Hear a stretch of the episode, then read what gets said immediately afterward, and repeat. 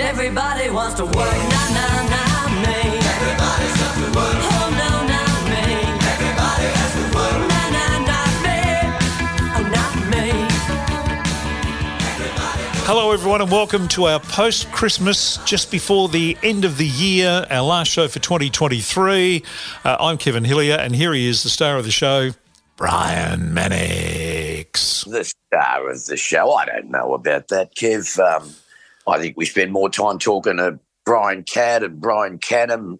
I think I'm the, probably the Brian that least gets discussed on this show. Uh, we don't have a Brian on this one. We have a Bill, we have a John, and we have a Vicki. That's that's all we can do for you. Got no more no more Brians. We've run out of Brians for this year. Well, we'll have to find one for next year. But You'll- anyway, you, you'll be it. how was your Christmas? Very good, thank you. I had a lovely Christmas with the family uh, down at uh, down at the beach and stuff. So no, it was really nice. What about you? Well, I had a bit of a orphan Christmas. Um, I didn't come down to Melbourne and this year, and sort of had my first Christmas in the Gold Coast, and that was good. I sort of popped in here and then went over there, and you know, just visited a whole lot of people and had a lovely day. Um, you know, d- didn't get too many shit presents, but um, got a couple. But, uh, The Gold Coast is a really interesting place to have Christmas. I've done that a couple of times uh, because everyone's happy anyway because they're on holidays. Most Yeah. people that are there, so Christmas gives it another little extra layer of happiness. So it's actually a really it's a, a really good place to be for Christmas. Well, it was. It was terrific, and um, you know, had a little bit of a swim, and yeah, it was a great way to spend Christmas. Um, you know, you haven't had a swim on Christmas Day for quite a while, so it was good. Now So- the, the warning is though that New Year's it's an absolute it's it's feral headquarters. Well, I'll be in Melbourne this New Year. so Hold on to that. It could move. lock, lock up uh, completely. Uh, uh, put safety fences around the penthouse uh, because it turns into feral headquarters. Well, if- we can survive schoolies, I think we'll just survive New Year's Eve. So, what uh, are you doing? Are you uh, gigging New Year's Eve? I am in uh, Melbourne somewhere. Yeah. Uh, That'll be good. know. Seeing you're going to be in Uh, Melbourne, that'd be a good place to do the gig. hey. Be a good place to do the gig if you're in Melbourne. Well, yeah, yeah. So I'm in Melbourne, um, and I'm sure it's um, it's um, well, I should know, but I don't. Um, but you look up on the uh, inter interweb or whatever you call it. Yes. You'll be able to find out where I am there. who so you, come on. Who are you doing New Year's Eve with? Scotty and Dale and Uh, Uh, well, I should know that too, shouldn't I, Kev? Um, Scotty will be there. Um, sorry, um, what's your name? Steve Begsley from A&P Life Insurance. Uh, perhaps I could call you at dinner time and interest you in some life insurance. Ah, now I want to remind. oh, good God! Um, as soon as you put your dinner on the table, would you like to buy some life Oh. insurance? No, f- off. Yeah, or I'm calling on behalf of the Victorian government to tell you about the new solar system and uh, uh, Oh. light bulb replacement plan. No, no, you know what, mate? Go away. Yeah, I get, still get Victorian government ringing me up wanting to replace my lights. They get heartbroken when I tell them I live in Queensland. Click. They- Isn't it funny how they can hang how quickly they can hang up on you when you turn the tables on them? That it's always amazed me that. yeah, if I was in Victoria, they'd still keep crapping on. I'll get this guy eventually. I'll get. I mean, I don't even live in Victoria. Bang, they're Have, gone. have you ever done that silly thing where you where you miss the call and you see it as a number and you th- like it says Point Cook or something? You think, oh, I'll ring it back. And you ring it back, and then you get oh, this number is no longer connected. And You go, okay, it's one of those, and then you'll get five more scam calls in the next fifteen minutes. It's not right. It's not fair. It's not right. No. Now, you'll never get that if you call Murcott's because Murcott's number is known worldwide as the number to call if you want to become a better driver yourself or facilitate that for someone that you care about. Well, I like that word facilitate, Kev. That's a beauty. Um, it is. And I think, you know, it's at this time of year, it's very important to drive carefully because there's lots of people on the roads travelling distances that they don't normally travel. And, you know, you just want to set your car up right. You want to do all the things right. And the number to call would be 1300 555 576. I'm going to say it again, Kev. Oh, yeah? Go on. 1300 555 576.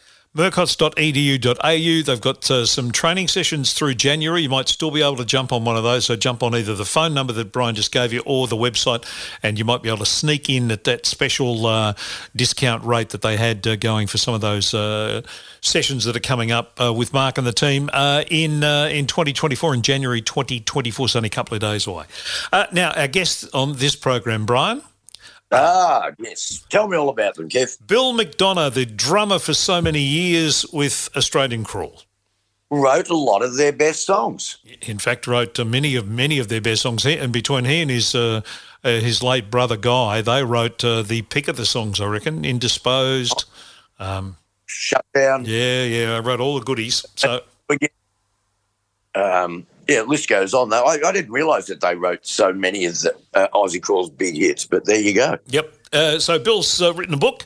Uh, it's it's not an Aussie Crawl book as such. It's it's more a book about uh, him and Guy and the, and their early days and how that kind of um, finished up being uh, Aussie Crawl and their their journey with that. So all that's in the book. So we'll talk to him about the book called Sons of Beaches. All right, good title. Yeah, it is. And our other guest is the Action Skulls. Hang on a second. Whoa the action skulls. You better tell me about the action skulls. My uh, musical knowledge of the uh, action skulls is somewhat limited. All right. Well, the action skulls are a trio. Uh, now they they are Vicki Peterson, who was singer guitarist in the Bangles and still is, um, even though they're not touring or anything, but she's still an active member of the Bangles. John Ooh. Who was a member of the Cowsills, who had massive hits in the late 60s uh, with songs like The Rain, in the Park, and other things which is a, one of the great pop songs of all time. Uh, Indian Lake, Hair, they had, they had terrific songs, the Cowsills, uh, and oh. they and they were the they were actually, uh, as legend has it, they were the family group that the Partridge Family story was actually written about. Or inspired, really? inspired by, yeah, because they had Susan Cowsill was sort of about five or six years old, and she uh, played the tambourine a la the girl in the Partridge Family.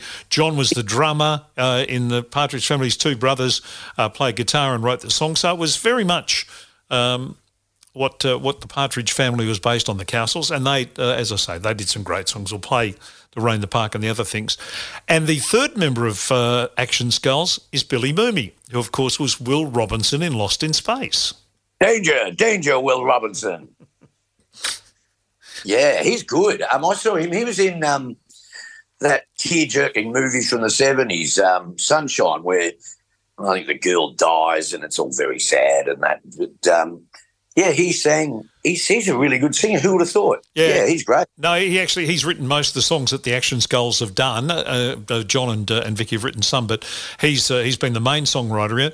Uh, toured for a number of years until recently with America as sort of the third member of America after uh, they became a duo. Um, but uh, he's a very talented uh, singer songwriter, and uh, so yeah, so we're going to talk to. I'm going to talk to them because it was one of those early morning ones. To John and Vicky about uh, about uh, not only Action Skulls but another couple of projects they've got coming up, and also what's happening with the Bangles. We'll get the latest on that as well. What about Billy Mumy's space travel? Do well, we get to find? Billy Billy wasn't in the interview, unfortunately. He couldn't he couldn't make the interview, but uh, yeah, so it's just John and Vicki, but it's really good. I'd like to get Billy on the show. I'd find yes. out about travel. That'd be terrific. Well, well, uh, Mark Fine, our friend from our Rock and Roll um, uh, podcast, Mark got mm. uh, got he, got Billy on uh, his his sports show because he used to have a televi- he used to have a television segment on his sports show, and the bloke who did his TV segment was a big fan of Lost in Space and became a bit of a friend of, of Billy. So um, they hooked up. I, I w- I've been trying to get Billy uh, for an interview for us for uh, ages and never kind yeah. of happened. But uh, fortunately, got uh, got John and Vicki. So even the robot would be good. or you remember the little monkey with the thing on its head? Oh God, she's lost. Lost in Space was a funny show, wasn't it? That was a great show. It was a funny show.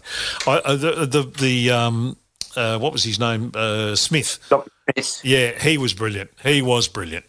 Oh yeah, he was hilarious. And you I know, think I think from memory, I think Billy played that character in a remake of the of the film in later years. Oh, really? Yeah, he played the character. He played the Doctor Smith character, not the Will Robinson character. I'm sure that was sure. Mate with uh, Matt LeBlanc. Might have been. I can't remember.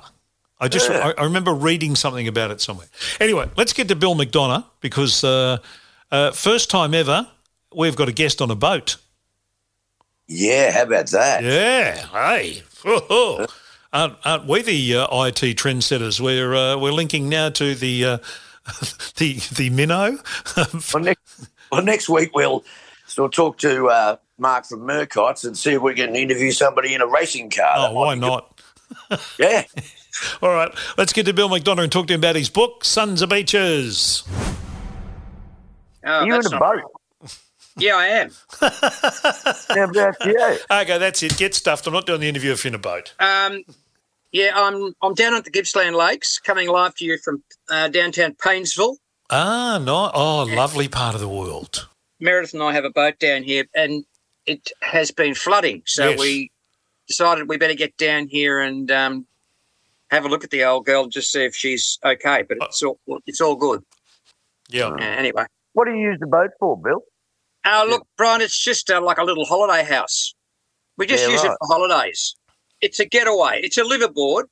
You know, we come down for weekends and, uh, you know, uh, Easter, um, and we have the Christmas holidays here on it.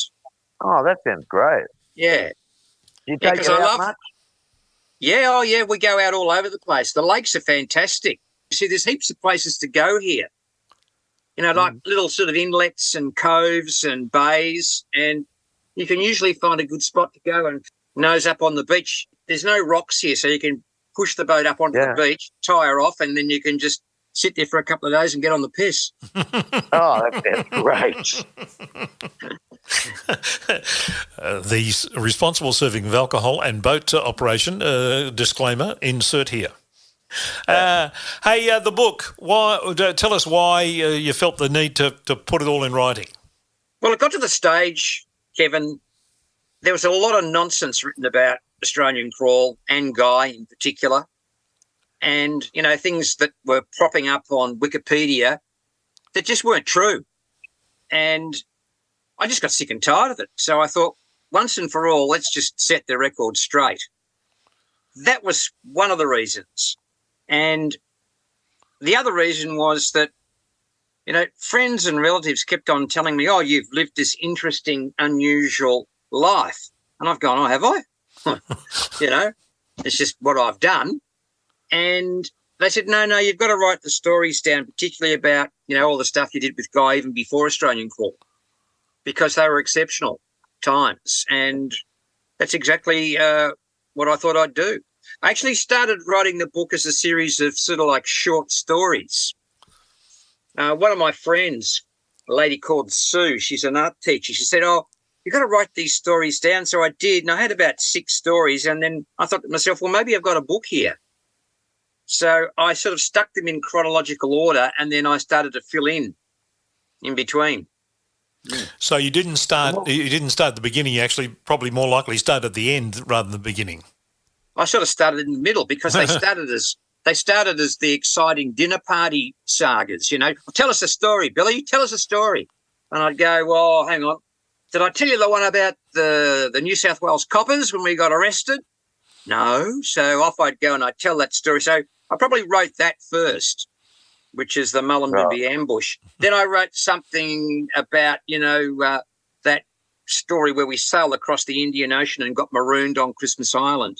And then I just shoved it all into order, as I said, and then I just went back and started to make sense of it from when we were little boys, going right through to Guy's death and beyond. Wow. How long did it take you to write, and what was, you know, did you lock off, you know, five hours a day, or what was your process, and how long did it take? Well, it started off just me telling stories, you know, on holidays with friends. Mm. And I think we were actually in Bali, not a Kuta or any of those sort of, you know, touristy joints. We were on the back blocks up the east coast. And I just started writing over the holidays and probably got, you know, one or two stories down and then I'd put it away. And then I might not get back to it, you know, for six months. I wrote a lot on the boat here. See, I'm still in business. I'm still running a business. And, you know, you get busy with people ringing you up and trying to keep the business going and paying staff and all that sort of nonsense. And you get bogged down with the day to day realities of life. Yeah. And coming down onto um, Pisces 2, it's called, this boat. Huh. And, you know, I could get down to, I go across the lake to a place called the Grange um, or into Duck Arm where I can nose up on a beach and I've got 90 mile beach behind me. I can go through the sand dunes and there's no one there and I can just sit on the boat and go tappity tap, tap, tap, tap, tap, you know, and, and get, Wow. I can get a whole day in because I've got solar power here Yep. on the boat. So I can just sit here on the boat in complete calm and not be interrupted. And that's where I did a fair bit of writing for the book here. Yeah. Was it hard to write both? I mean, uh, uh, from a writing point of view, and from a from a what you what was coming out of your your, your soul. Oh, yes. Look, fortunately, I've got a good memory. My wife would testify to that. you know, I keep forgetting my keys in the wallet. You know, sometimes I wouldn't know where my dick is, but you know, you know, in terms of the the the old the old memories, I've got a good recollection. I can remember what Guy and I did. I can remember what happened in Australian Crawl. I can remember, you know, the times I used to, um, you know, work with Brian and all the other guys in rock and roll during those times. So it, it was pretty clear. It wasn't hard for me to recollect, you know. Yeah. But then there's some very emotional, um, sad parts to the book, um, particularly the chapter about Guy's death. And, you know, that's something that you never really get over. Mm. And that still can hurt. Um, you know, you'd spend a day writing that chapter or a couple of days writing that chapter and you'd be pretty drained. Yeah. You know, I'd, I'd just break open the gin bottle at the end of the day, Yeah. Yeah. you know, have a few drinks. I wrote a book and um, I found at times you're kind of reliving a lot of the stuff that you've been through. And I, I sort of, you know, I was glad I did it, but Mm. I found that there were certain parts of it that, you know, I'd be in tears writing it and, and I, I, there was some bad things that happened that you got to go through again. And I, I just found that really painful. I loved it when things were going well in the book, but um, yeah, that would have been very difficult for you. And yeah, Yeah. See, the other, th- the, the good thing about my situation was that I got picked up by a really good publisher, um, Hardie Grant, and their subdivision called Ultimo Press. It's a brand new subdivision of Hardie Grant. Yeah, they're good. And the people there were oh, and and are very, very good. They're really um, great to work with. They didn't try and tell me how to write the book, but they were pretty strict on how I should present certain aspects. And Brian, you'll you'll understand this. You know, when you're in a big band like Uncanny X Men and Australian Crawl, there's all the shit that goes down, all the personality problems, the egos, all of that. And I was told, you know, I really have to be um, generous in spirit, and I'm and I should be kind and in my reflections. So, you know, this wasn't a book about settling old scores and sticking the knife Yeah. in. So it was. I tried to keep it pretty level, so far as you know that type of emotional Yeah. experience went. Yeah. Do you, Yeah, I- do, I- are you happy with that? That you, that you did it that way? Yes, I am actually, because, you know, I'm not the sort of guy that's going to come down to the level of certain people who shall remain nameless. you know, I'm, I'm not about um, settling old scores. You know, uh, all that stuff that happened years ago, it's just water under the bridge as far as I'm concerned. So I was pretty happy about that approach. They cut a lot of the sex out, though. You know, Ah, yeah. They sanitized it a bit. a lot of the things in the 80s, you couldn't do it today. No Oh, way. No, no, we'd be we'd be hung hung by the neck until dead, Brian. Thank, thank goodness nobody had, you know, phones in the camera phones because that would that would have been a disaster for us. mate, you and I would be in an orange suit still. Yeah, I reckon we would. I haven't finished the book, and uh, the bits I've read though, uh, really interested in your childhood, to be honest. And I, I didn't realise your dad died when you were so young. Yes. Yeah, I think that's one of the reasons why Guy and I were, um, you know, particularly close. Um, and I think, it, you know, in the book, I'm telling the story about how I had to sort of feel as though um, I had responsibility to, to look after him, being the bigger brother, the older brother, now that dad was gone. You know, if dad had lived, I think things would have been completely different. I, I'm sure they would have been. I think dad would have steered Guy and I away from music and rock and roll. You know, we were both very good sports um, sports players. Swimmers, you're a swimmer. Yeah, yeah. And Guy was a great footballer too, Yep. as was Brad Robinson, Australian crawl. But yeah, we're all very sporty. So maybe if Dad had lived, um, he might have said, uh, "You're not doing that bloody rock and roll stuff." hey, that Mick Jagger. Dad, Dad, I remember Dad saw Mick Jagger and the Rolling Stones on television just before he died. He was appalled. You know, he was into Harry Belafonte and stuff like that. yeah, yeah, yeah, The King and I, and all those sort of uh, musicals. If your dad had lived, uh, Sam Blank and Glass Onion would never have been the, you know, the, the starting point of your musical career. Maybe not. Maybe not. I, Dad might have, you know, pushed us more along the sporting line. Um, and look, I'm not sure. Look, Dad was very progressive. I'm, I'm not. I don't want to paint him as being some sort of real redneck uh, conservative. He wasn't because we were in our family business was the textile business. Yeah.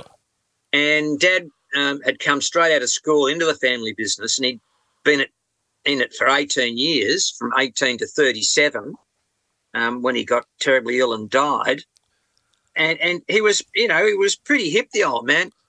Um, I Had a bloody him getting- MG sports car, didn't he? One of his first Yeah. cars. Yeah, he had an MGTC and he, he wore some of the latest fashions too because he was in the fashion industry. He was in the rag trade. So he had some really sort of like cool outfits that he'd, um, you know, uh, picked up from uh, his overseas travels and, you know, watching fashion trends in America, you know, all that sort of stuff. He probably would have allowed me and Guy to um, dabble in the music, but whether we would have gone on and done what we did, who knows? That's the big $64 question, isn't it? I reckon he would have been horrified that Sam Blank ran second to Jamie Redfern in a talent quest. Yeah, we were. I, I think there might have been a little bit of, you know, a little bit of shenanigans going on there. I think Liberace might have had a little bit of uh, a say in what was going on there because Redfern was a Liberace protege. Right. Yeah. Mm, mm. And it was a happening 70 talent quest, wasn't it? On Channel 10. Channel That's O right. would have been there. Channel O, Ross D. Wyllie. yeah. Yeah, Ross was the, uh, yeah, he was the, the presenter. Yep. That's where I met Bon Scott. Well, on the and, and, and then as, as talent quests go, then you did the 3XY Hoadleys, what, a couple of years later or a year later after that? Yeah, yeah, yeah. We did that in our sort of like first college year uh, at Prey School. So you know we'd grown our hair long, and um, we were able to go out and buy groovy, you know, outfits and uh, really look the part. Yeah, and we played. Uh, we we got um, we got to the Melbourne final at Festival Hall. Yeah. So, um, but we we didn't get beyond that. Uh, who won it that year? Fraternity. Yes. Bon Scott again. My old man's a groovy old man. Gets himself in a hell of a jam. No, that was that was the Valentines. Oh, sorry, my mistake. Yeah, Thank you, Fraternity Kev. did the version of Seasons of Change, the other version. Ah, yeah. Oh. They were good. They were a good band, Fraternity. Very good band. I never saw Fraternity, but I uh, saw the Valentines because they used to play at our yacht club dances when I was a teenager. You know, and then uh, there I was um, in the Channel O green room talking to Bon and oh, the other guy, Vince Lovegrove. Yep. Yeah, Vince, he was a lovely guy. He's dead now. Yes. Um, yeah, he we did a we did a fair bit with um, with Vince. Ironically, when he was you know in journalism, yeah, yeah, we did some interviews with Vince mm, for EMI. Yeah, yeah, he was a good bloke. I liked him. Yep. What are Aussie Crawl fans going to find out in this reading this book, Bill, that they that they might not have known, or that might surprise them, or might shock them?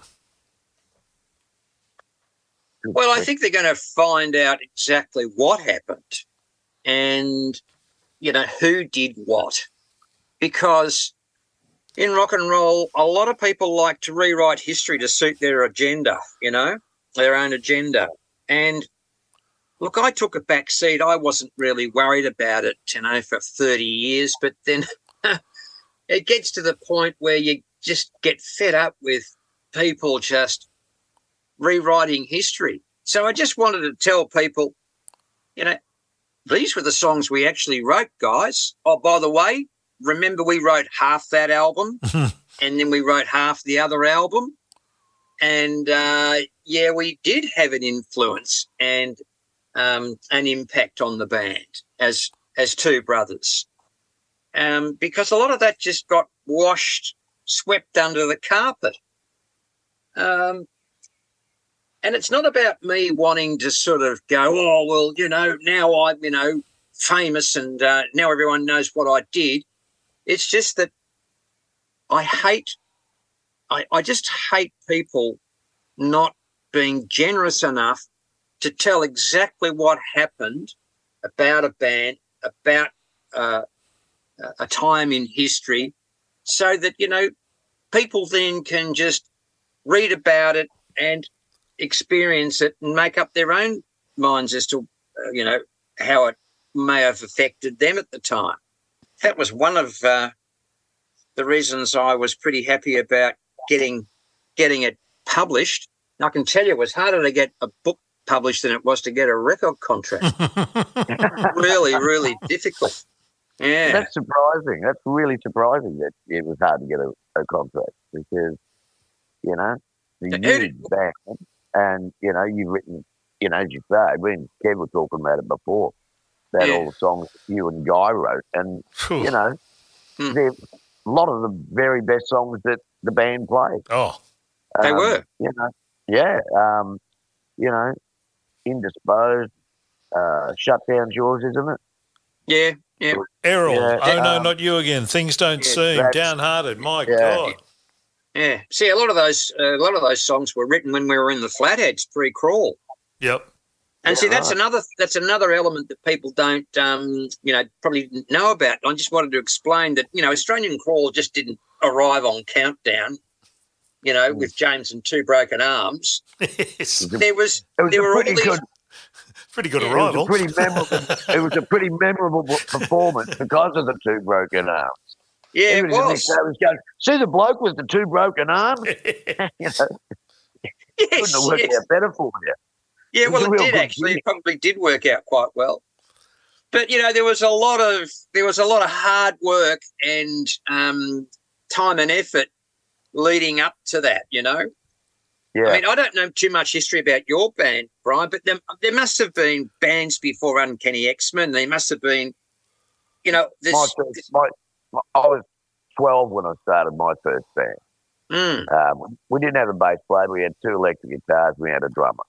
mm, and I just always had a band all the way, all the way through, and then eventually you sort of go, "We're not very good, fellas. Maybe we should, uh, you know, um, you know, practice a bit more often and get good and write our own songs."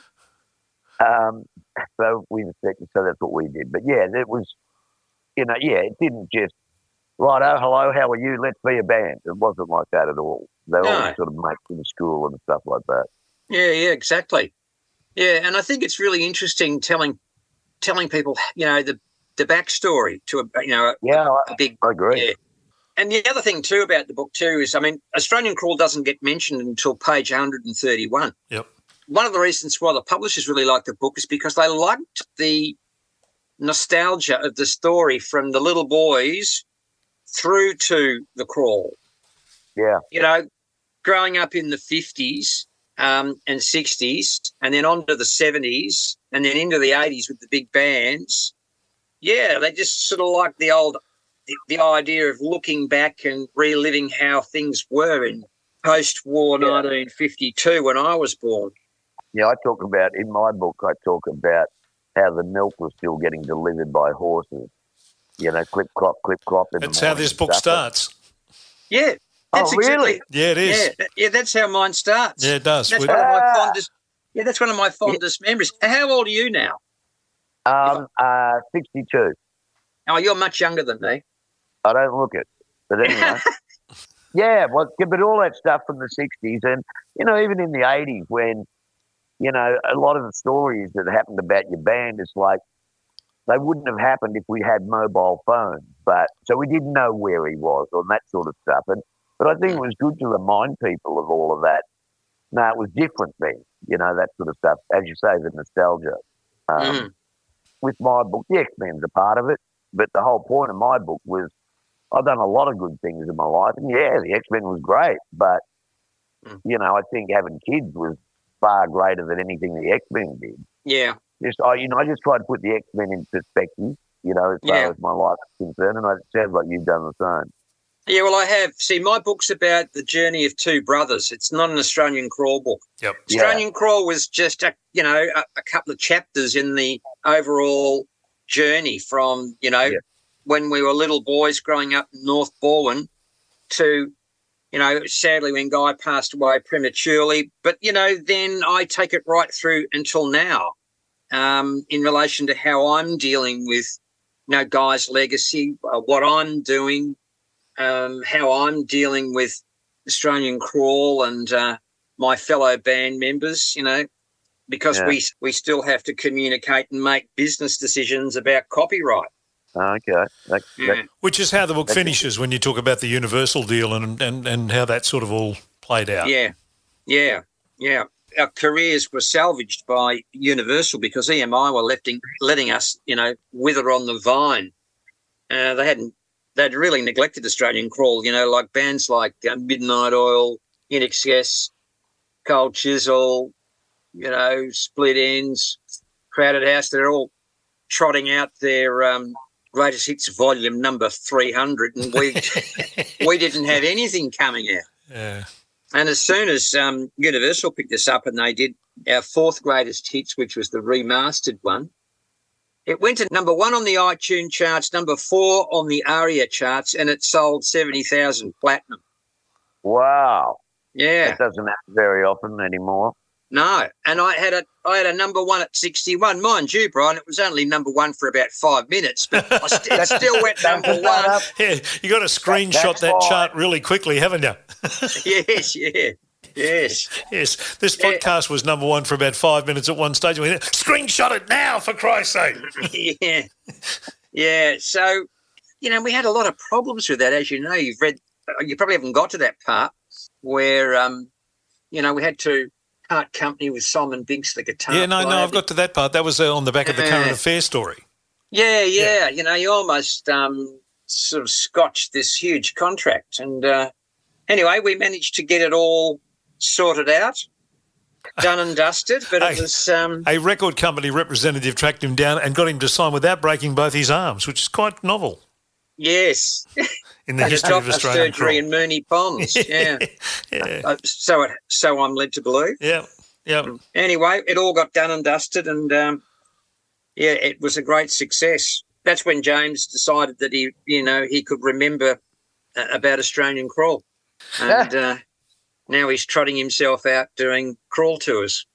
The one thing I've always been uncomfortable with, with, with work, I mean, I, and I've been on radio stations where, you know, there wasn't a great radio station and you thought, yeah, but what you've done in the past is still a part of what you are now, regardless of, of whether it was, whether you look back on it now and think, oh, Jesus, that was awful, or that was terrible, that was a, it's a part of what you are now. And to deny that it even exists almost, I've never understood why and musicians do it probably more than musicians and movie stars and TV stars do it more than anybody else. They almost deny that they did that, which is to me bloody ridiculous. Oh, it is. Yeah, I hmm. mean, it's crazy. It's it's part of what happened. It's history, and you have to embrace it. You know, and it's part of your journey. I don't. even- I don't understand why artists feel threatened by it. You know, Yeah, you got to start somewhere, don't you, Brian? You start somewhere. Absolutely. I, Yeah. I hate my first record. I think there's some good songs on it, but God, it's an awful recording. But you know, you go, oh well, that's where I was then. You Yeah. know, and and if you look at your all your records and stuff, it's it's kind of it's almost autobiographical in that. Well, what was I writing about here? oh yeah, okay, I must have been thinking about that then, and you know that sort of stuff. Um, Yeah. yeah, embrace everything you've done, you know. The, and you know, I think one of the things with my book was I really wanted to show people how bad things, you know, that you know, bad shit happens to everybody, Yeah. you know. And this happened to me. I got the shit punched out of me here, and you know, I, and I think that's, I think people actually enjoy the. You know, my book starts off with me throwing up on the audience, which is was a good way to start a book. But the mistakes you make make the best anecdotes. You know, people Yeah. say, saying, "Yeah," and then I, was, you know, punched up four bikies, had sex with five girls, and was number one. Who cares? But if you go, "Nah, bikie punched the crap out of me, and I still had a gig to do," that's much more interesting. Exactly. It's, failures in life. It is. Yes, you got to. That's what my book's all about. My book doesn't. Um, you know, it's it's not uh, sanitized. It's not well. It's sanitized in the sense that the publishing company were very careful about, you know, not offending um, band members. You know, litigation, um, girls, all that sort of stuff. So it's just sort of. It's a little bit politically correct in that regard, but it is the truth about what happened. It's a, it's it is warts and all, Yep. you know. And I've told the world what happened to Guy, um, which wasn't pretty, you know. But that's what happened, Yep. Yeah. You know. You know, I got wrong with the sacked. truth. I got sacked. I got kicked out of the band because James and I don't like each other. You know, Yeah, fair enough. I've got to. T- I'm not going to bullshit. I've got to. I just. This is what happened. So you know, this is why it happened, and this is what I had to do. Hmm. Yeah, that's great. I I think people are going to love reading about this. Yeah, and it's Yeah. not. It, you know, it's only a few Me pages too. in. It's only a few pages into the book where you know Bill cries for the first time and, and soils his pants. So you know, it, it's it is warts and all. Wow. Oh yes, Fantastic. oh ye- yes, yes. I was a very timid, shy little boy when I was, you know, five or six. I was, yeah. But you know what, um, Kevin? The reason why I wanted to also tell a lot about the early days was that Guy was a completely different personality to me. So. Yep.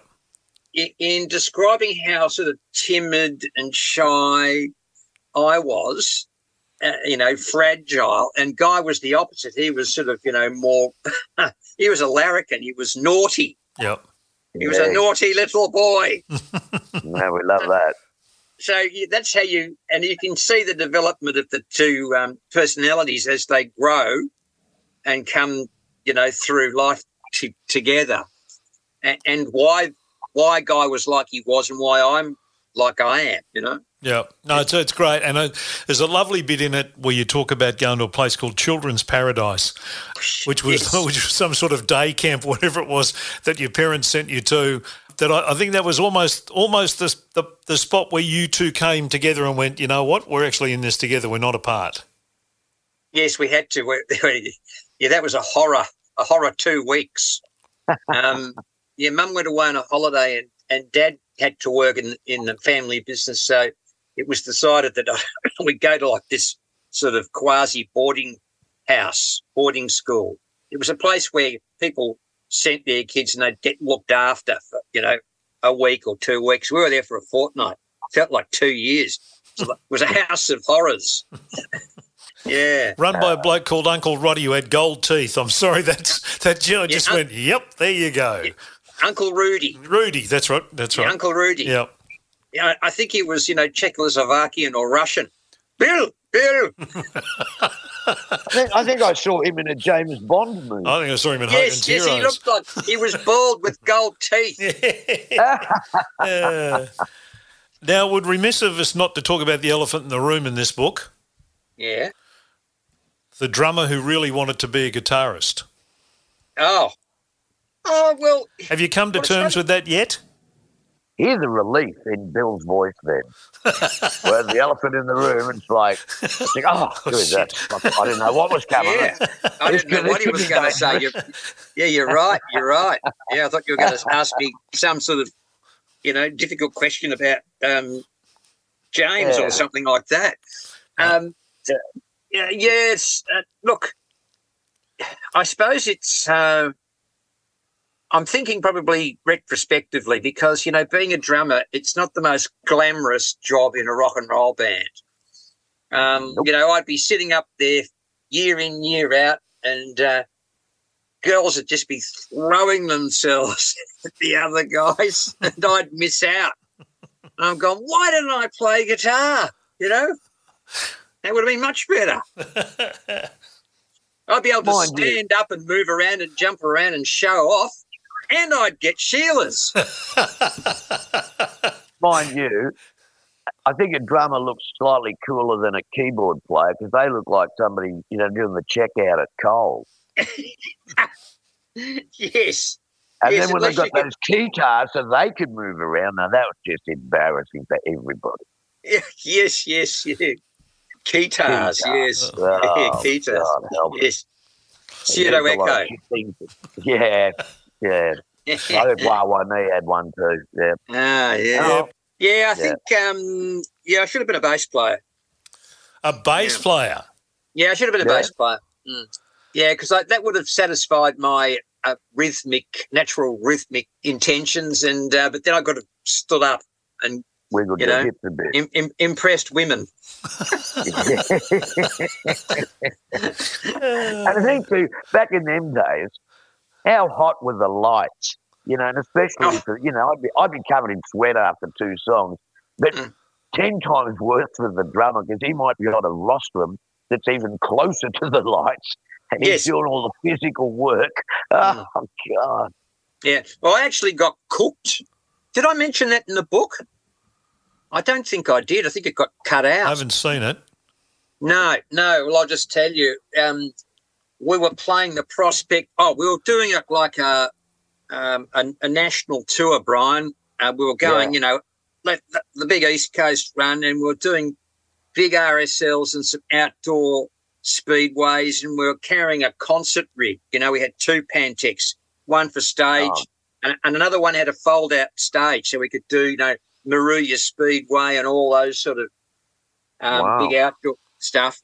And um, for some reason, we were back in bloody Melbourne doing something or other, and they decided to throw in a Prospect Hill gig. So our That's lighting guy, stage, pretty Yeah, low like- roof. exactly. So our bloody idiot lighting guy, he's brought in half the concert rig and stuck it about that far off my head, and he's turned it on. And he's fried me, and I ended up in Frankston Hospital that night with kidney stones. Oh my God. Yeah, yeah, and I was uh, I was absolutely buggered, and um, it, yes, all the all the salts in my kidneys crystallized because I got overheated.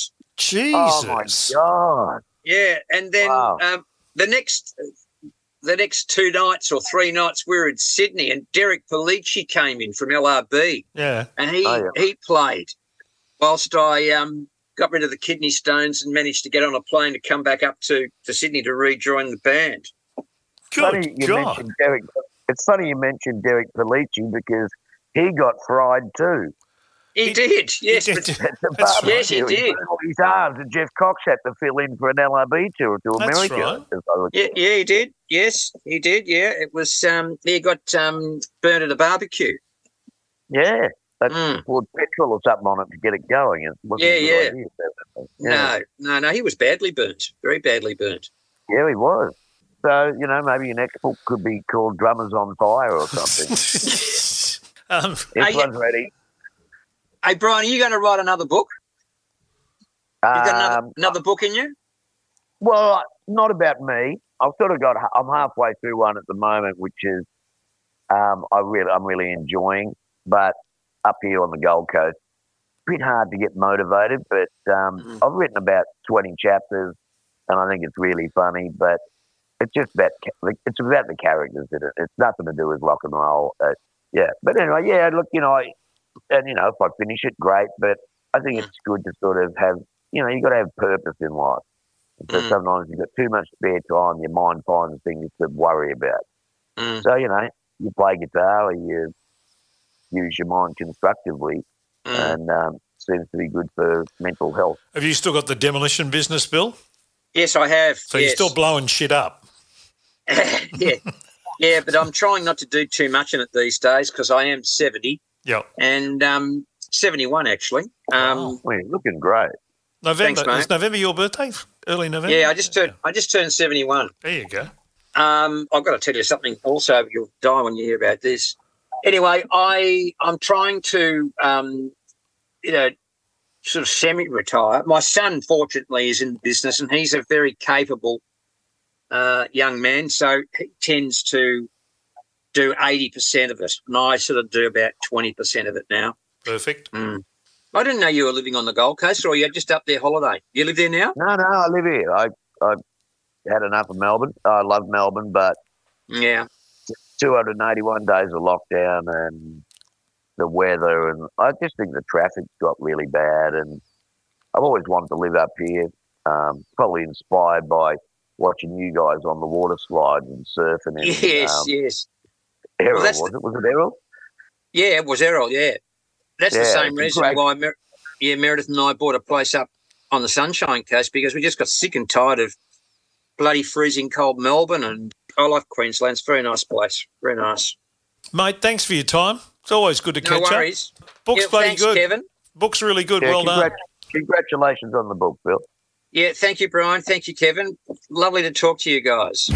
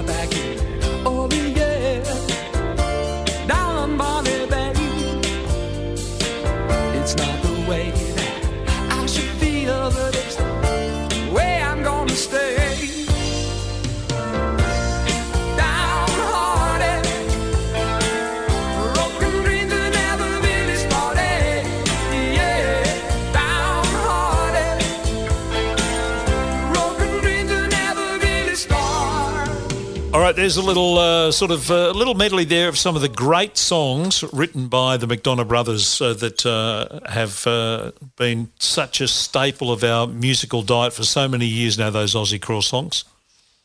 Yeah, great songs and um, really nice guy too. Uh, really very down to earth and you know good to chat to. I really enjoyed that. And he's probably spent most of his uh, Christmas holiday reading your book because he was going to get it on Kindle and uh, or whatever it's called and uh, have a have a read of the ebook. He told me. Well, you know, we both got- liked the, the milk the milk horses. yeah. Um, yes, Now, let's get to our second guest. It's the Action Skulls. I mentioned it's uh, Vicki Peterson from the Bangles, John Cowsill uh, from the Cowsills, and uh, and of recent times he's been the drummer, touring drummer for the Beach Boys for the last twenty odd years until he got the sack this year. Um, which he tells me about in the interview. Uh, so let's have a listen to them, and then uh, we'll uh, we'll play a bit of Action Skulls for you as well. So here they are, Vicki Peterson and John Cowsill, the Action Skulls. Recording in progress. Yes, it's it's lovely to see you both. Hello, Kevin. Thank you. Hello, John. How are you? I'm well. I don't come from the land down under. You're going to start singing Colin Hay songs to me, we're in trouble. Hey, Oh, look no. at before Colin Hay's. We like I, Colin. I, I paved the way for punks like him because I had a regional hit myself in 1967 in Australia with The Path of Love. You can look that up. Yeah, no, I It remember the a- song. I remember the song. He remembers it. Not Colin Cowsill. Where Uh, all my where all my relatives live in, in New Zealand and close by Yeah. uh, because that's where they put all the prisoners a long time ago. well, I'm sure my descendants uh, came from some dodgy background uh, on a boat uh, here, having stolen something or done something We think the Cowsills were rum runners. Well, we were definitely rum runners. It's on the books in the uh, in in, uh, in the UK. It's definitely in the books. How well, how and when did you two meet? How how did we meet? How did how did we meet? We met about 150 years ago at a little club. Well, you know, it was uh, it's a story Vicki doesn't recall very easily. Um, we met in April 27th in uh, 1978 or 28th, but who's counting? No, she has a whole story that goes with that. That um, I didn't know that at the time you that she was meeting me. you didn't know I was But- meeting you. I didn't know she was meeting me. you need a straight answer. Take over. I'm just going to sit here and laugh. Go ahead. No, go right ahead. I love it. Let's talk about Action Skulls. Yes. Let's talk about that. Let's start at the beginning when uh, when you're sitting around a piano at at uh, you know a famous person's house singing songs. The three of you. We were. We were just Yeah. talking about that the, the long lost tradition of holiday parties. Hopefully, it's Yeah. hopefully it's back. But yeah, we were at a Christmas party, and um, she had hired. Um, a, a- Who's a- she, first of all? okay, she is Angela Cartwright, the beautiful and talented Angela Cartwright, who, um, of course, knew our dear friend, our new dear friend, Bill Mumy, who we had not really.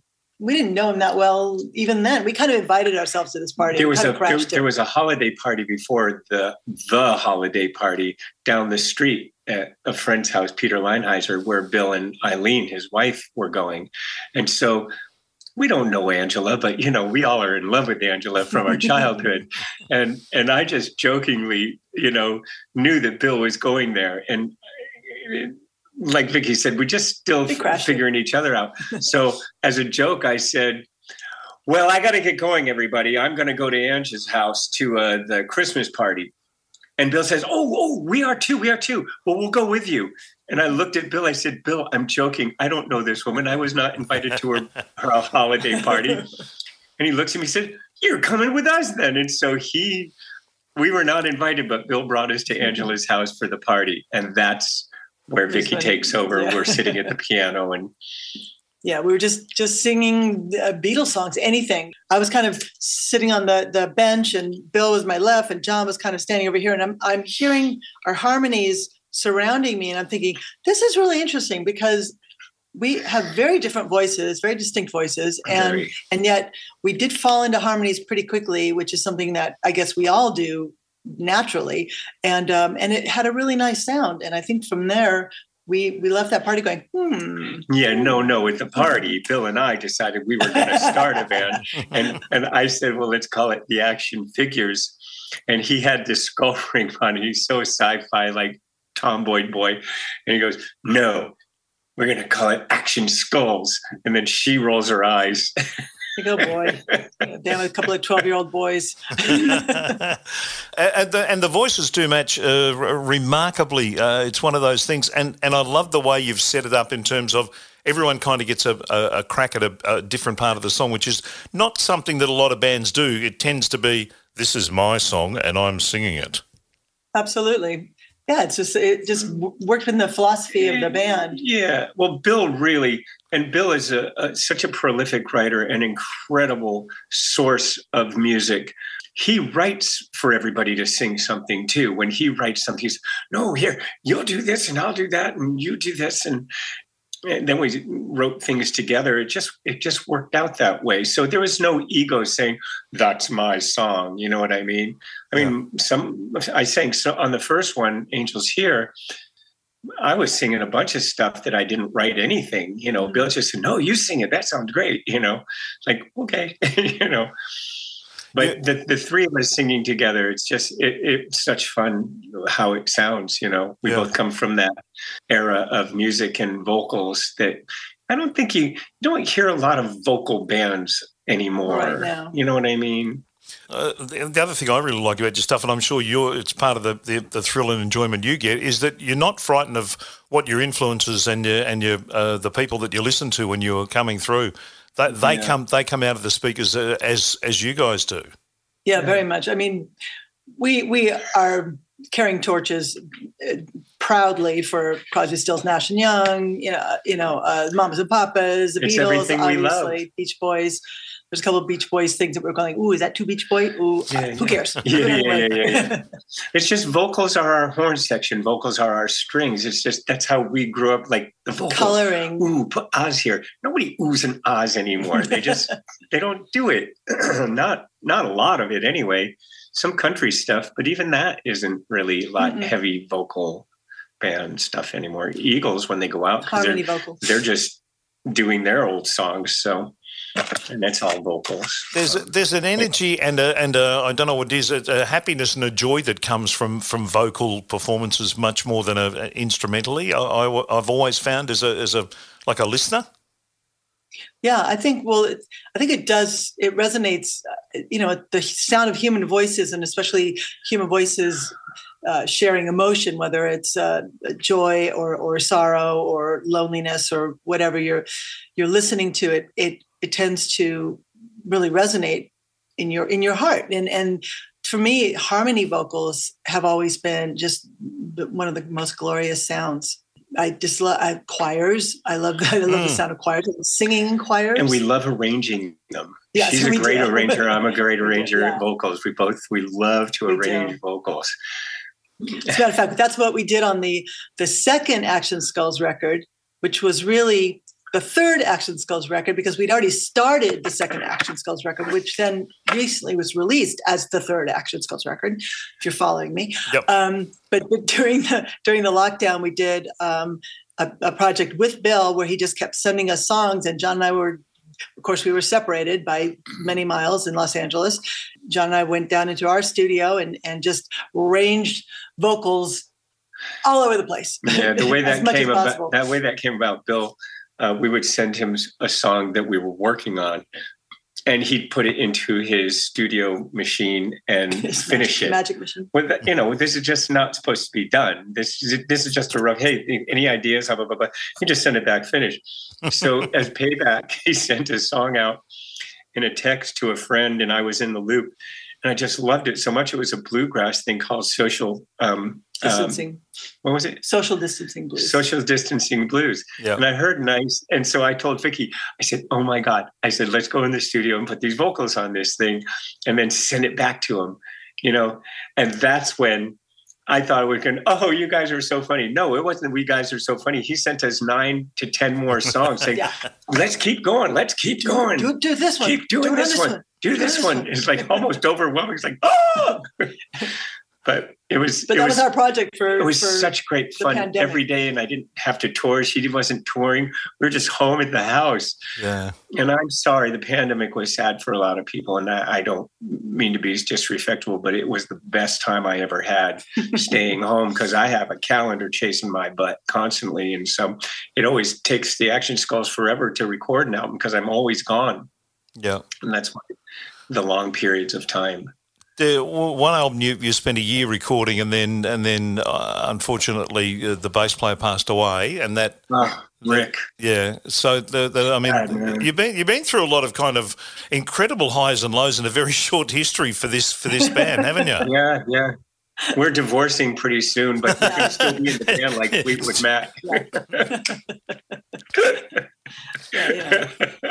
But it has. It's been it's been an amazing kind of, and then and then you. I mean, you did that album with with Rick. You did uh, in a studio together with no separation, and just and let's just do it like the, they used to do albums. Mhm. It was great. Yeah, the first record there was a lot of that with Rick. Yeah. So so take me through the the new album from a running Okay. horse. Well, that one was the aforementioned um, second album, so we call it our second second album Yep. because, um, yeah, we did start that back in 2017. We started that soon after we released Angels Here, which was the first album. Yeah. Got probably 80% done by the time the pandemic hit, and and then uh, it just it just had been on on pause for various reasons. One, of course, being that John was on the road a lot, and um, I was distracted by other projects too. But um, once we put out a different world, which was our pandemic album, Yep. we decided to then shift focus and let's just finish this record. And and so we just needed some final touches on it, really, and, and to get it mixed and, and mastered, and then and get the artwork. And we just decided to just just you know post it to streaming platforms. Right now, there's no physical uh, copies of that record. We haven't pressed any vinyl or done anything like that. We're No. sort of waiting to hear from the masses. If they want it, then we'll do it. Yes, if they want to spend, if they want to give me personally my cut, hundred dollars, I'll sign anything for them. Um, I'm into monetarily um, existing now that I'm retired.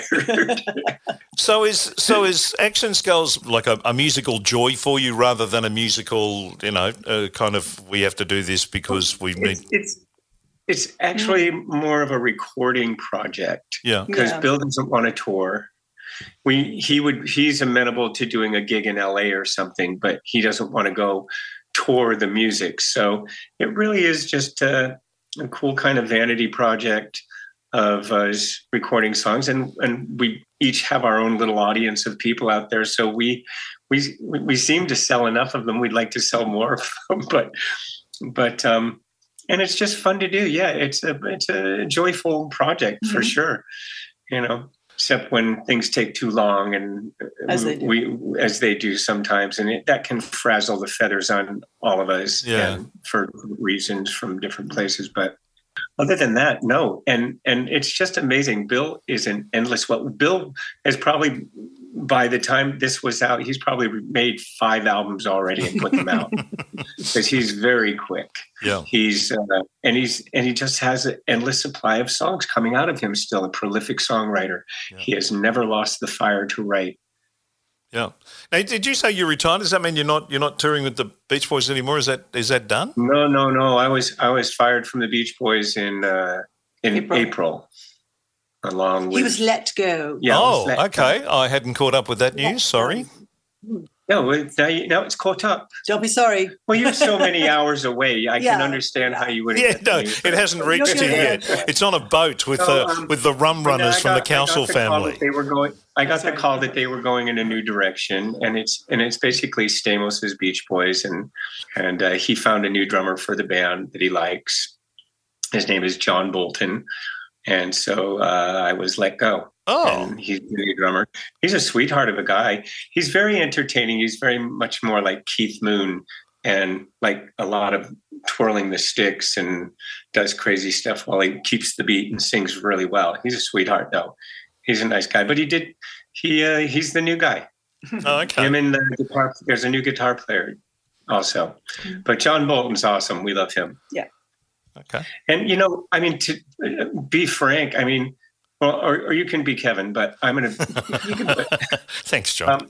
Um, we, I kept wondering, like, when am I going to stop going on the road this much? They work a lot. They do like 180 shows a year, and that that that's a lot of work. That's gone Yeah. from home 80 percent of my year. Yeah. Add the travel days into that, yeah. And uh, And for 20, 23 years. and for 23 years, a lot. yeah. So you know, when it happened, I kind of went through. Um, the seven stages of grief in like 24 hours. And, like I, I and I called it. I feel pandemic happy. Like I don't have to go anywhere. and Has- so we- How's that working out on the home though, Vicki? Is it nice having John around the house all the time?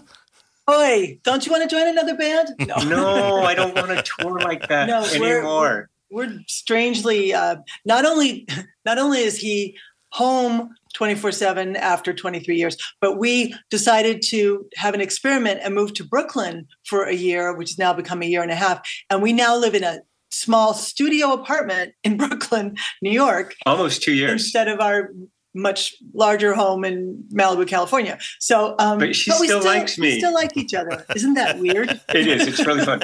And and you're in our studio right now. Yeah, you're in our I mean, studio. Oh, the nice. Dining room behind us. yeah, there's there's the guitar wall. Oh, the beautiful. piano behind her. Whoa, what happened? So- This is gonna- Have you, have you taken the uh, the new kind of togetherness and started writing together, and uh, you are you making music together, or what are you what are you doing musically? Oh, we sing together. We we we just finished a project, Vicki and I. Its working title is the Dead Brothers Project. It's my oldest brother Bill and um, one of my other brothers Barry, who passed away. Yeah. And they wrote so so many amazing songs alone and with their friends and stuff, but not together, but separately. They were great writers.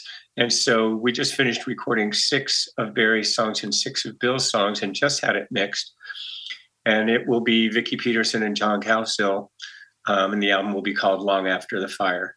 And that should come out in 2024, I hope somehow. I got to find a home for it, but it's uh, it's so beautiful. It's just it's very country, traditional country, and also some rocky, Yeah. um, rocky, innovative versions of songs. Are they songs And that we know as as Cowsill hits or not? no, Well, there, there's only one song that the Cowsills recorded as a group that's on this record. There's it was a song that Barry um, wrote when he was a teenager, you know, 16. oh yeah, that was on So an album, and there was Cowsills one, record. and there was one that was a release, but it flopped. But it was a fun song for us. But those are the only two Cowsill things. But the thing is that the one was written by Barry, and the other one was written by Bill. So we didn't care if it had ever been heard before. But most of it hasn't been heard before. Bill had a band called the Blue Shadows up in Canada. Um, and that would be the only place you heard these songs that I, me and Vicky recorded of the brothers, and then Barry's. And uh, they they put albums out, but they didn't have achieved great success. Yeah.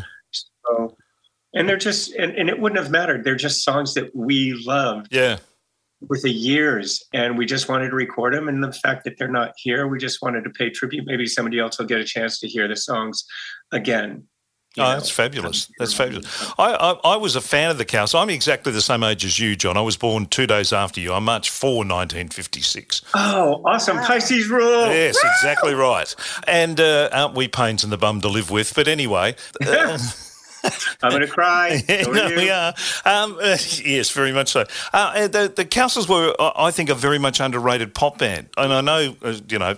Brian Wilson loves Indian Lake and all that sort of stuff, but uh, the Rain in the Park and other things is still, for me, w- one of the great pop songs of that era. That's a beautiful yeah, song. beautiful song. It was very big in Australia, record, beautiful too. record. Yeah, Yeah, yeah. Was I it- agree. I think they're very underrated, and and that is something we want to shine the light on because the the Cowsills were also m- many of them were very good songwriters, Yes. and so that is something that we want that this project will kind of shine a light on a bit. Yeah, How fair. Barry, you know, at 16 or whatever, wrote and and produced, and uh, you know, and and Bill obviously just showed up with that talent on the on the planet. Yeah, You know, he, he trained. with it- He trained us. He was our Yeah. Brian Wilson, basically. Bill Yeah. so, The rest of the guys you know, in check. he, Yeah. he trained us well. So uh, the Bangles, what's what's happening with them, Vicki? Are you are you still involved or not involved, or what are, the, are their plans for 2024? there's there's no touring plans. Um, the thing that we we're working on right now are a couple of couple of projects to just kind of cement our history in a way. Um, and so we have a, a biography coming out probably first quarter of 25, and around that same time we'll probably we'll have a documentary that's Oh. coming out. So we're working on both these things. And so yes, we're in contact all the time with each other, um, you know, and working on these projects. But we're in the um, drafting stage of the biography. It's not it's not a memoir. It's not an autobiography. We have a, a official biographer in England who's doing it, and uh, she's done extensive research and she's she's a very good writer. So Very good. Beautiful. so yeah, that's been keeping us pretty darn busy, actually. I can. bet. Oh, uh, the Hoodoo Gurus. Uh, you both appeared on uh, "Get Out of Dodge," which uh, Yes. uh, which is a great song. They're they're a bloody terrific band. We love them. We love them. Aren't they? I just wish we could have flown over for the video. They're, they're so nice. yeah, we love The that. nicest Yeah. people. Yes, John. John. met them. Obviously, I go back to the the '80s with them. Yeah. Oh, I don't. Uh, I just recently met You them in the last yeah. few years, yeah, but just lovely yeah, people. we love them. And uh, and you sang on one of their biggest hits, Vicki, on uh, "Thousand Miles Away," which is just a great song. I know. God, So I- famous you are. am I? Yes, Yeah, yes. so they- they- action skulls. Let's get back to that. Is there is there plans to keep keep doing stuff, or uh, uh, you know, no, you're not going to tour I with it, but I would not say no. There's not. Mhm. Right now, we're focused on our our brothers project right now, um, but still also focused on getting the word out on Action Skulls. You know, just what else can we do? I probably need to make a few videos for some of the songs on there still, but it's just it's just out there now. Yeah. It went out on CD Baby. Tried to get a, a label to handle it, and it, they just we weren't going to tour, so it made it difficult to uh, have anybody really want to sign us. It's a pity because we're once you hear once you hear the songs, they're great songs and they're beautifully produced and and uh, as Thank I you. said, there's a there's a joy and a happiness and an energy in the in the vocal uh, vocals that you hear that's just uh, really terrific. Yeah, I mean, Yeah. there there is a lot of joy. It's a lot, and then there's also despair on that record. Yes. A couple Yeah. of, there's highs and lows for sure on that record. I, I'm I'm proud of that record. I, I like it quite a bit. And we're we're going to be um, John and I will be um, performing coming up in, in various places um, in January and February. Uh, and in our set that we're pulling together, we're, we're definitely including some action skulls. Yeah, we'll do uh, New House. Will be in that Yeah. our the- set, the and we've decided we'll do a version of Find the Good. Find the Good's a great song. That's a great song. And Yeah, it's a really good song. I wouldn't try waiting for a day, Miss California Sunshine Pop over here wrote that. So I don't know if you're familiar with that one, but it sounds like a Cowsill 1960s song. It's like Yeah. a 1968, you know, outtake from a Cowsills record. Listen, thank you both for thank you both for jumping on early and and uh, and doing this. I, I appreciate. I'm sorry I screwed the time thing up, but um, No worries. I, I kept thinking, gosh, I, I, does he mean three or four? And the invite says three, but we said four. And I don't, yeah, yeah. You know so what? what is it? Who cares? What are we going to do? We're doing it now. Oh, We did it. okay, because we can do it. We did it tonight. We can roll back. we can. Yeah, let's start from the back in time. uh, take two. Here we go. All right. And we could just turn around and face the other way. yeah, yeah, get up and storm out of the interview and turn it into something controversial. Oh man, that would Oh, be so be fun, cool. huh? That's like you know, in a in a drama. in a fancy restaurant, I always wanted to pour me the most expensive glass of wine and then just spit it out, spray it everywhere, and push the chair away. Say, "You trying to kill me?" But that would be cool. Uh, yes, he's definitely a Piscean. I can tell. Uh, we just we have those thoughts, but we never do them. Well, rarely. Oh, I know, I I know, wouldn't say never. I, I know. I, I told her, Really? "Man, I'm having a bad thought today." She says, "Well, what is?" it?" I said, "No, it's the kind I shouldn't say, but it's the kind I always have." uh, thank you both for having a chat. It's been uh, an absolute Kevin. delight, and uh, and good luck with that brothers project. Uh, we might even catch up Yeah, if we thank can and you. have a chat about that and, and, and put that on the program. Absolutely. we'll do that another on another show. Yeah, that'd be And great. That'd be Come great. We'll we'll hold the acoustic guitars. We'll give you a live version. Beautiful. That would be wonderful. All right, man. Thank you Thanks. both. Take care. Take care. Thank you. Thank you. Oh, that's a good song. I saw her sitting in the rain,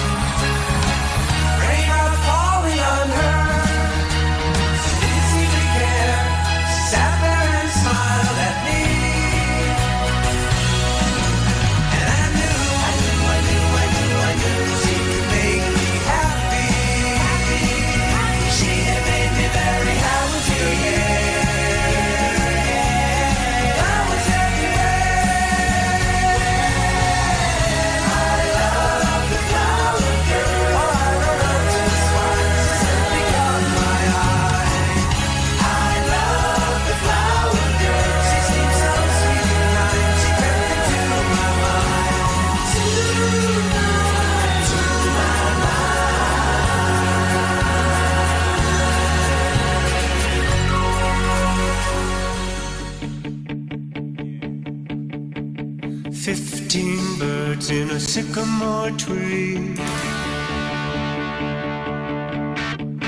Perched up high, looking down at me. Bowing my head, bending my knee, asking for a reason why. All those years gone in a flash disappeared most of my cash. Memories fade like smoke and ash. Looking for a reason why.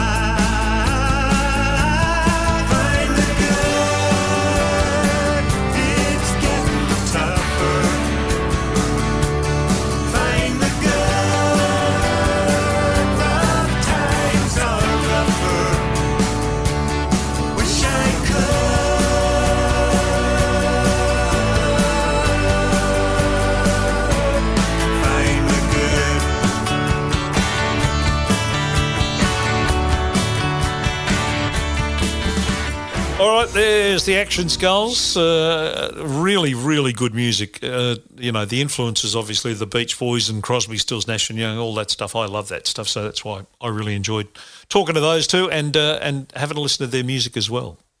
Well, I don't think my skull can handle much more action. It's been a chock a block show full of great things, and uh, the Action Skulls. It's a really good name, actually. I like that as a name for a band, the Action Skulls. Yeah.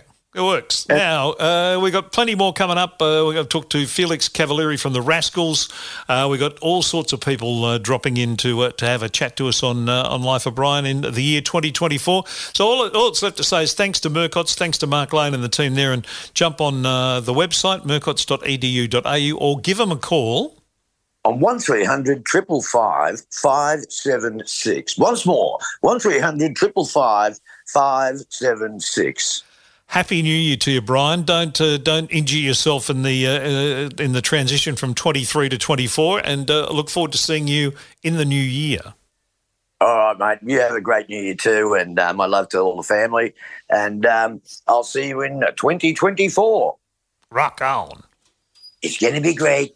God. Good night, John Boy. Good night, Don Boy. We're going to win. We're going to win big. It's going to be great. Ah, beautiful.